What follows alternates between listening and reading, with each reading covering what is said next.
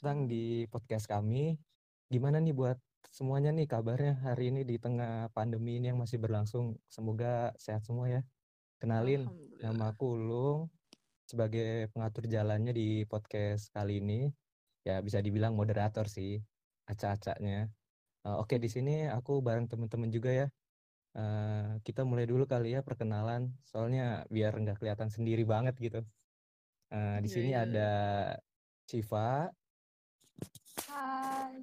ada Widya, Halo. sama ada ada siapa ya? Ada Anggit. Halo. Eh, di sini sebelumnya aku mau ngucapin makasih buat yang dengerin podcast kali ya. Eh, bisa buat subjek yang telah kita lakukan sebelumnya. Eh, analisis dari penelitian atau mungkin ada ya masyarakat yang di luar sana yang nanti bakal dengerin podcast dari kita. Di sini ya kita mau apa ya ngobrol-ngobrol kali ya, ngedukasi gitu buat para pendengar. Eh, gimana sih pola komunikasi kita sama orang tua di tengah pandemi yang kayak gini biar apa ya semua terjalin gitu nggak ngebosenin. Karena kan sekarang mau ke mana-mana masih terbatas ya walaupun udah new normal gitu ada pelonggaran dari pemerintah. Jadi biar nggak boserin ocehan-ocehan yang kita nggak jelas eh, mulai aja dulu ya daripada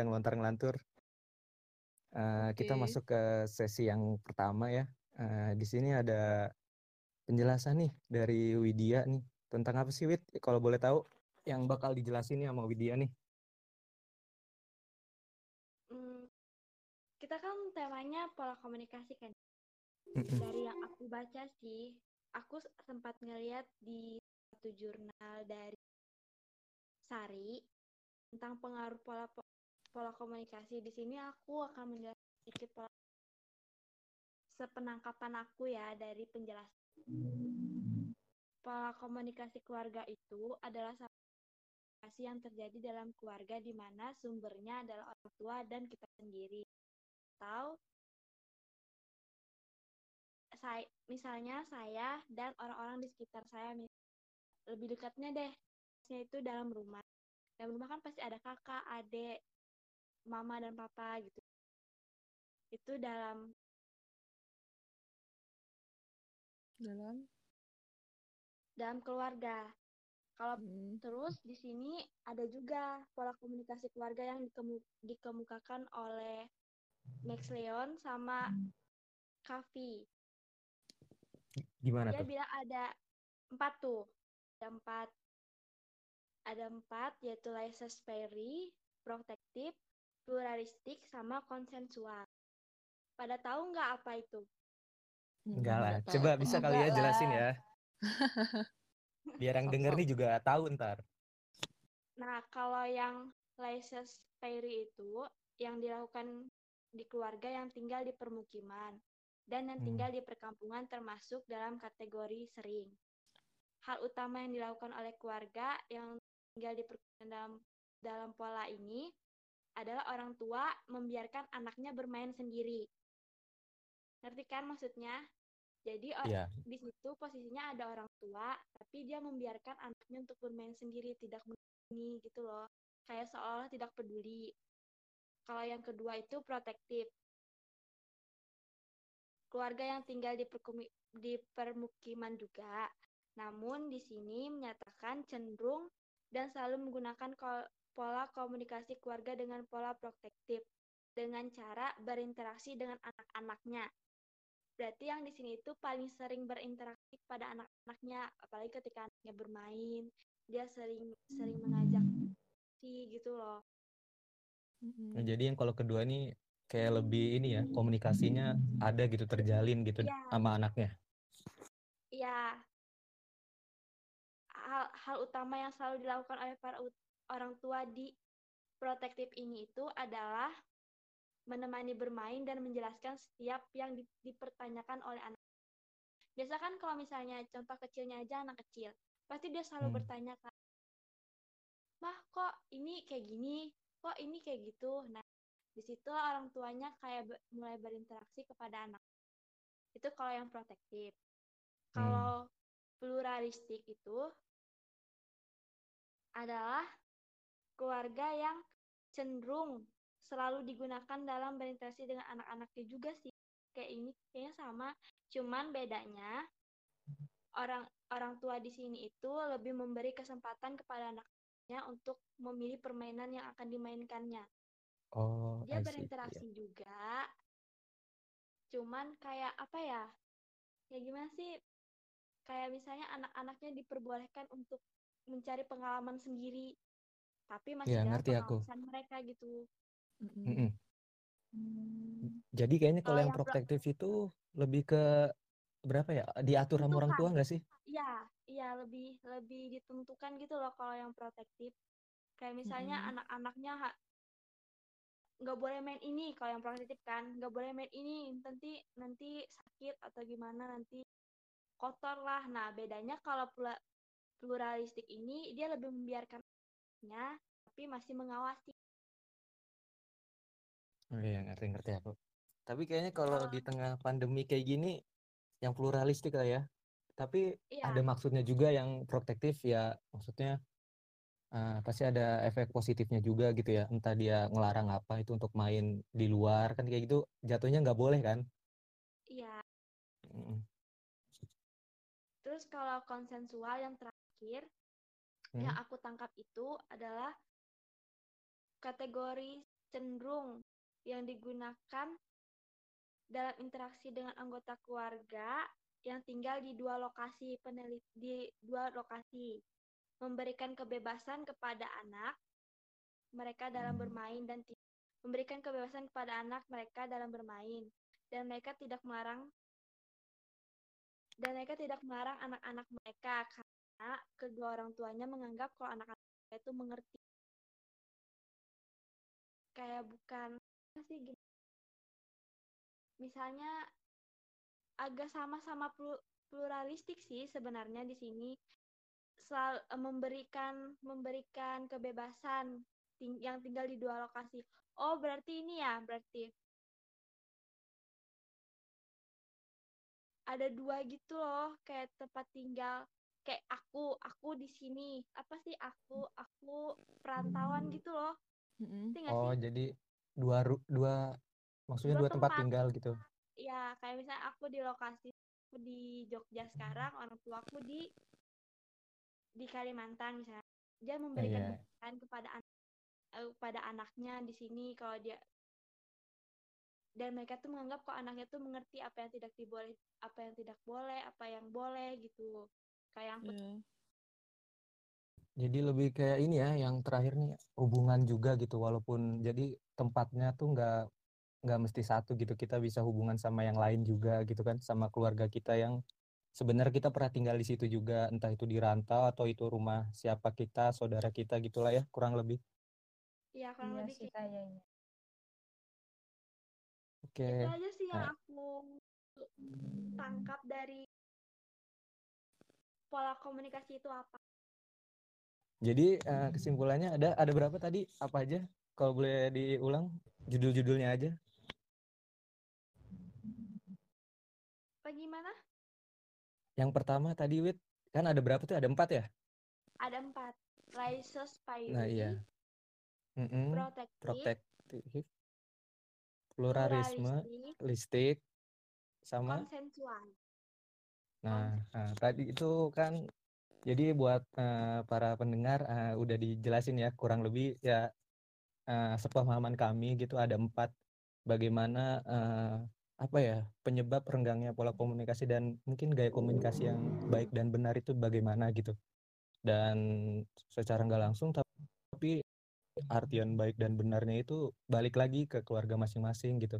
Ada yang nyaman dengan mungkin yang protektif atau yang pluralistik atau yang terakhir apa tadi konsensual Nah, itu mungkin yang gitu. Nah, itu eh, balik lagi ke keluarga masing-masing dan dalam artian benar dan salahnya itu eh, perspektif sih.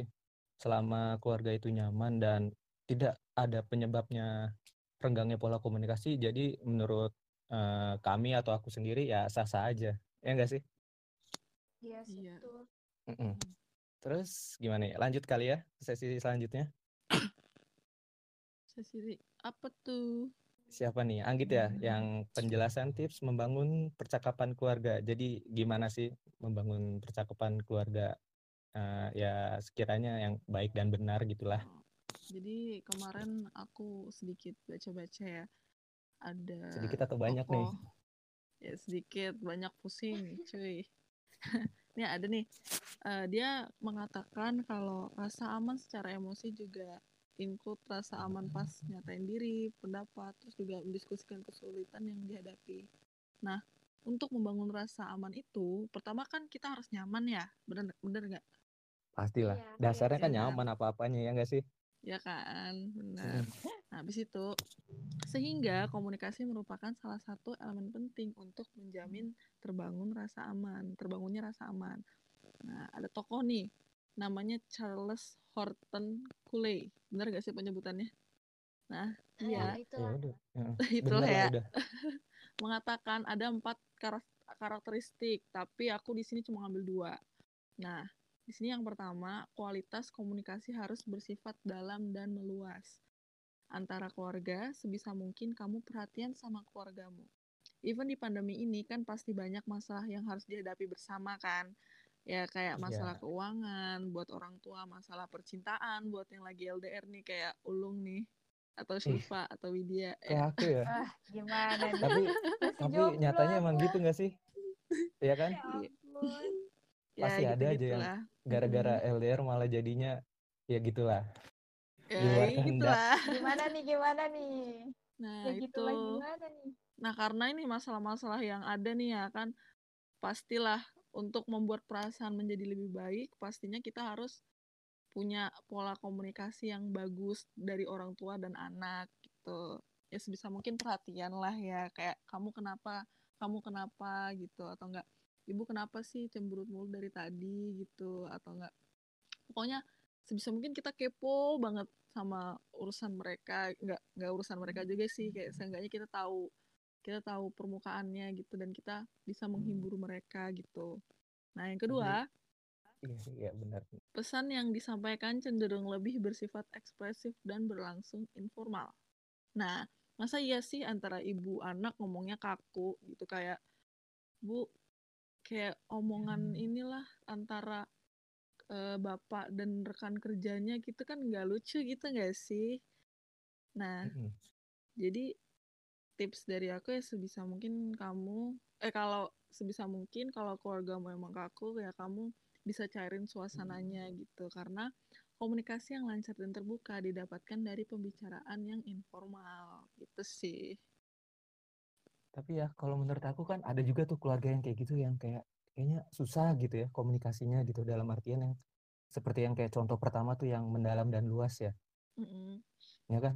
Nah, kan bisa diganti kali ya nggak mesti komunikasi yang secara verbal gitu entah kakak adik main PS bareng gitu kan ya.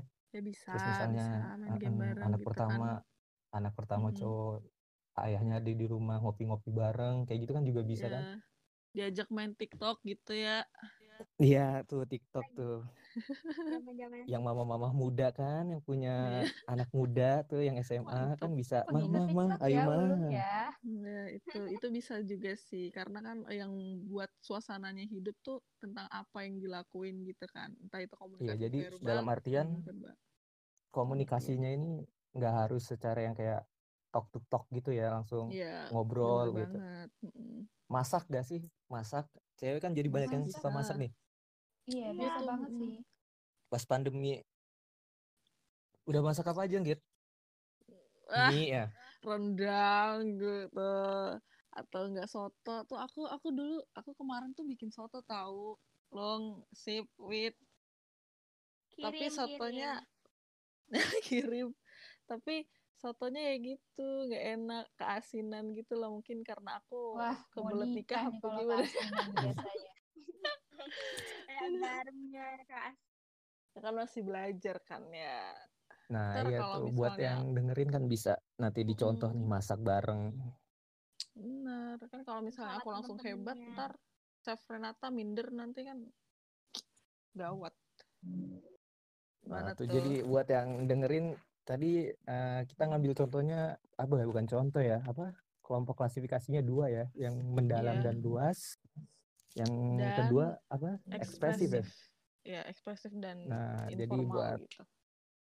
uh, apa ya? Sobat-sobat sobat sepeda nih ya banyak nih. Jangan sepedahan terus Sobat nih di luar nih.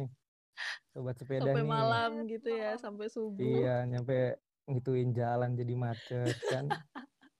Padahal di Aduh. rumah orang tuanya uh, bingung sendiri entah dia ekonominya lagi kenapa gitu kan atau Mm, ada masalah sosial yang lain jadi lebih harus peduli lah jangan ngikutin tren jadi malah keluar-keluar tapi uh, keadaan di dalamnya sendiri sebenarnya lagi kayak nggak baik-baik aja gitu. Nah, ya udah bisa kali ya uh, kita ngasih saran uh, selanjutnya nih apa ya? Apa sih Apa ya? Uh, buat apa sih tadi? Cara biar nggak nggak bosen di rumah ya? Ya, tapi aku sebelum ke sana boleh ya nyinggung dikit ke pola komunikasi. Iya, apa tuh? boleh, boleh banget. Aku tuh eh, biasanya penyebab pola komunikasi keluarga itu renggang. Itu tuh ada beberapa macam tuh penyebabnya. Hmm, Biasanya kalau pola komunikasi di keluarga renggang itu kalau sekarang ya di zaman milenial ini itu tuh Zaman sekarang gawai nih. sih yang paling utama yang menyebabkan kayak pola komunikasi. Karena menurut penelitian di eh, London itu mengatakan kayak 75% anak usia 10 sampai 12 tahun tuh udah pegang HP, udah dikasih HP dan itu yang menyebabkan pola komunikasi eh, antar keluarga tuh renggang karena kan kayak mereka Hmm. punya kehidupan sendiri-sendiri ya. mm-mm. Nah, Tapi gara-gara HP apa? kenapa kenapa gara-gara HP? Nah, nah gara-gara HP itu biasanya kan kayak kita jadi menutup itu kan, kayak diem di kamar, eh, gak mau diganggu, jadi membuat Hmm. kita tuh jadi kurang dukungan satu sama lain gitu kan. Nah, dan akhirnya ngebuat kurangnya rasa kebersamaan dan rasa memiliki gitu. Jadi muncullah berpikiran negatif kayak kita tuh berpikir, ibu aku kayaknya nggak sayang deh sama aku. Ayah aku kayaknya nggak sayang deh sama aku. Kayak drama-drama Indosiar gitulah. Mm.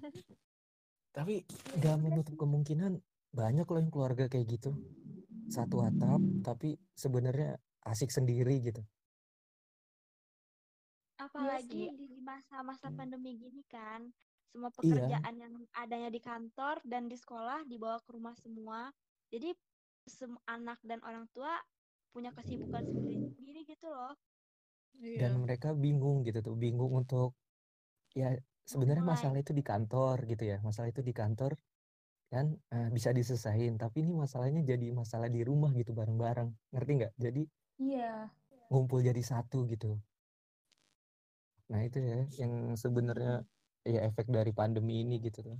Makanya buat Iya. para pendengar nih ya, mama-mama muda nih, sobat-sobat sobat sepeda. eh, Sobat ya TikTokers sebisa juga dong. iya sobat tiktokers nih ya jangan kebanyakan tiktok nih juga nih harus lebih peduli sama satu sama lain apalagi sama keluarga sendiri kali ya Mm. Iya. ngertiin gitu kakaknya nih lagi nyusun skripsi nih tapi nggak di ngertiin ya kan? Bingung dosen nggak ditanggepin. Dibuatin, dibuatin makan yang orang tua ekonominya lagi bermasalah kan kita nggak ada yang tahu. Nah nggak mungkin dari yang tadi kita dapat eh, apa ya yang cara itu yang secara mendalam dan meluas atau ekspresif nah seenggaknya kita bisa nerapin lah. Menurut kita keluarga kita nih cocoknya yang mana gitu. Mm, terus sih iya. masuk yang tadi yang Yang cara-caranya relaksasi gimana ya. tuh Mm-mm. Tuh, biar gak bosen gitu. Nah, aku udah baca beberapa artikel nih dari beberapa artikel itu kayak ngejelasin kan di masa pandemi kayak gini kita tuh pusing kali ya. Bagi kita yang anak kuliahan tuh waduh tugas numpuk banget. Yang lagi pacaran kode ibu ngabarin. Yang lagi curhat bu. apa WFH.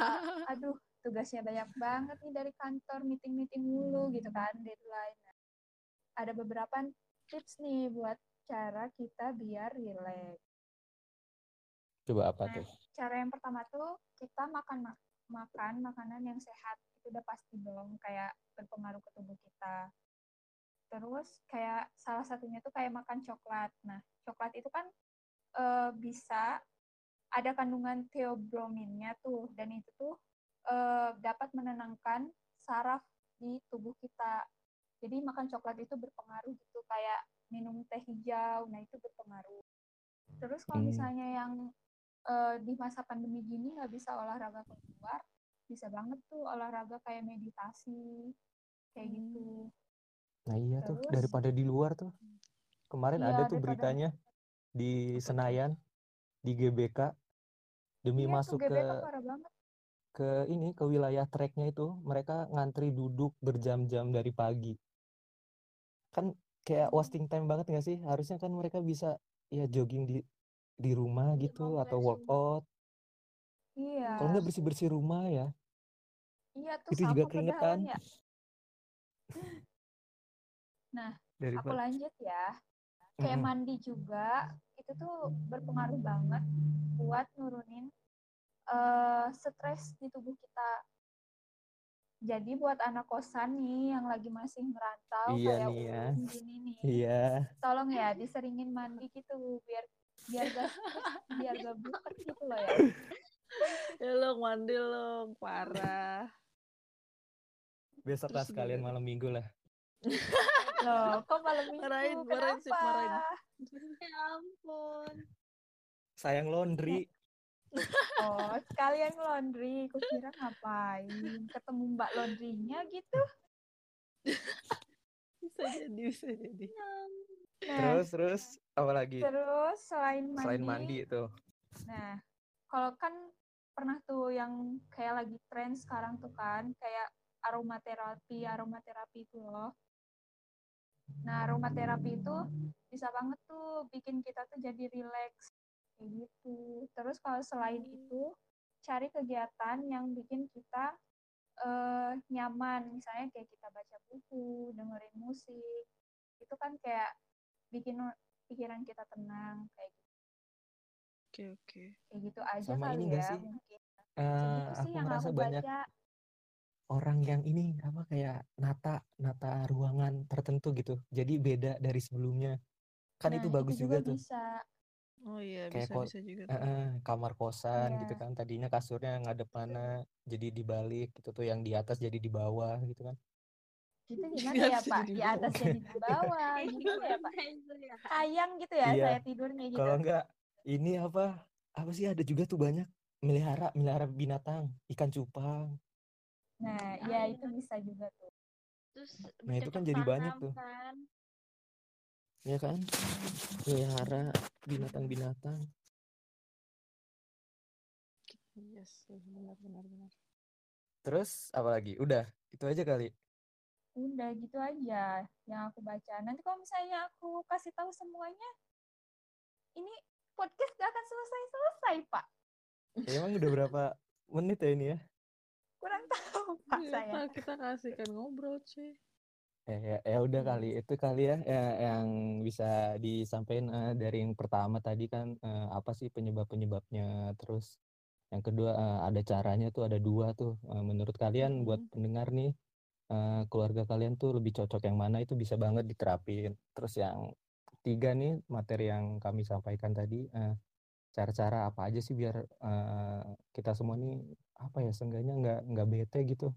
Karena bahaya banget kalau udah bete tuh bisa ngancurin yang lain-lainnya gitu tuh. Tadinya suka sama ini gitu ngelakuin hal ini bisa kelar semuanya malah jadi apa ya urusan-urusan yang ada malah nggak selesai ntarnya terus ki- kita masuk sesi terakhir di sini tuh eh, teman-teman di sini ada kita nih ya mohon banget nih buat isi evaluasi podcast ini. Jadi eh, setelah teman-teman dengerin apa ya materi yang udah kami sampaikan eh, nanti ada lembar evaluasi eh, linknya itu nanti bisa kami kirim eh, ke platform atau nanti kita cantumin lah di description supaya teman-teman ini eh, setelah mendengar podcast kami bisa langsung mengisi lembar evaluasi itu. Dan kami harap setelah mendengar ini eh, seenggaknya ada sedikit eh, apa ya manfaat atau insight-insight baru yang bisa diterapin yang sebenarnya eh, kita juga secara nggak langsung ngalamin hal tersebut ya nggak sih masalah-masalah yang tadi kita ungkapin di podcast ini. Iya, bener. Iya, aku Aku ngalamin gitu. banget sih. Soalnya Ya, jadi kayak di rumah tuh kayak renggang karena kayak aku sendiri pribadi sibuk sama tugas-tugas tugas-tugas kuliah. hmm, Adik-adikku juga sama sih kayak gitu. Jadi hmm. ya udah deh punya dunianya masing-masing. Nah, itu kan eh, jadi eh, apa yang sebenarnya kita sampai ini eh, kita juga ngalamin secara tidak langsung. Tapi eh, sekali lagi semoga apa yang apa ya di podcast ini seenggaknya ada manfaatnya. Terus eh, udah kali ya kita mau ngucapin makasih sekali lagi buat yang udah dengerin. Semoga jangan bosen. Eh, terus eh, siapa tahu nanti kita buat podcast lagi di episode selanjutnya kali ya. Boleh. Eh, aja deh eh, akhir kata Hmm, eh, saya pamit Ulung Satrio dan teman-teman. Bila topik walhidayah. Wassalamualaikum warahmatullahi wabarakatuh. Waalaikumsalam warahmatullahi wabarakatuh. Dah, dah, dah, dah, dah, dah.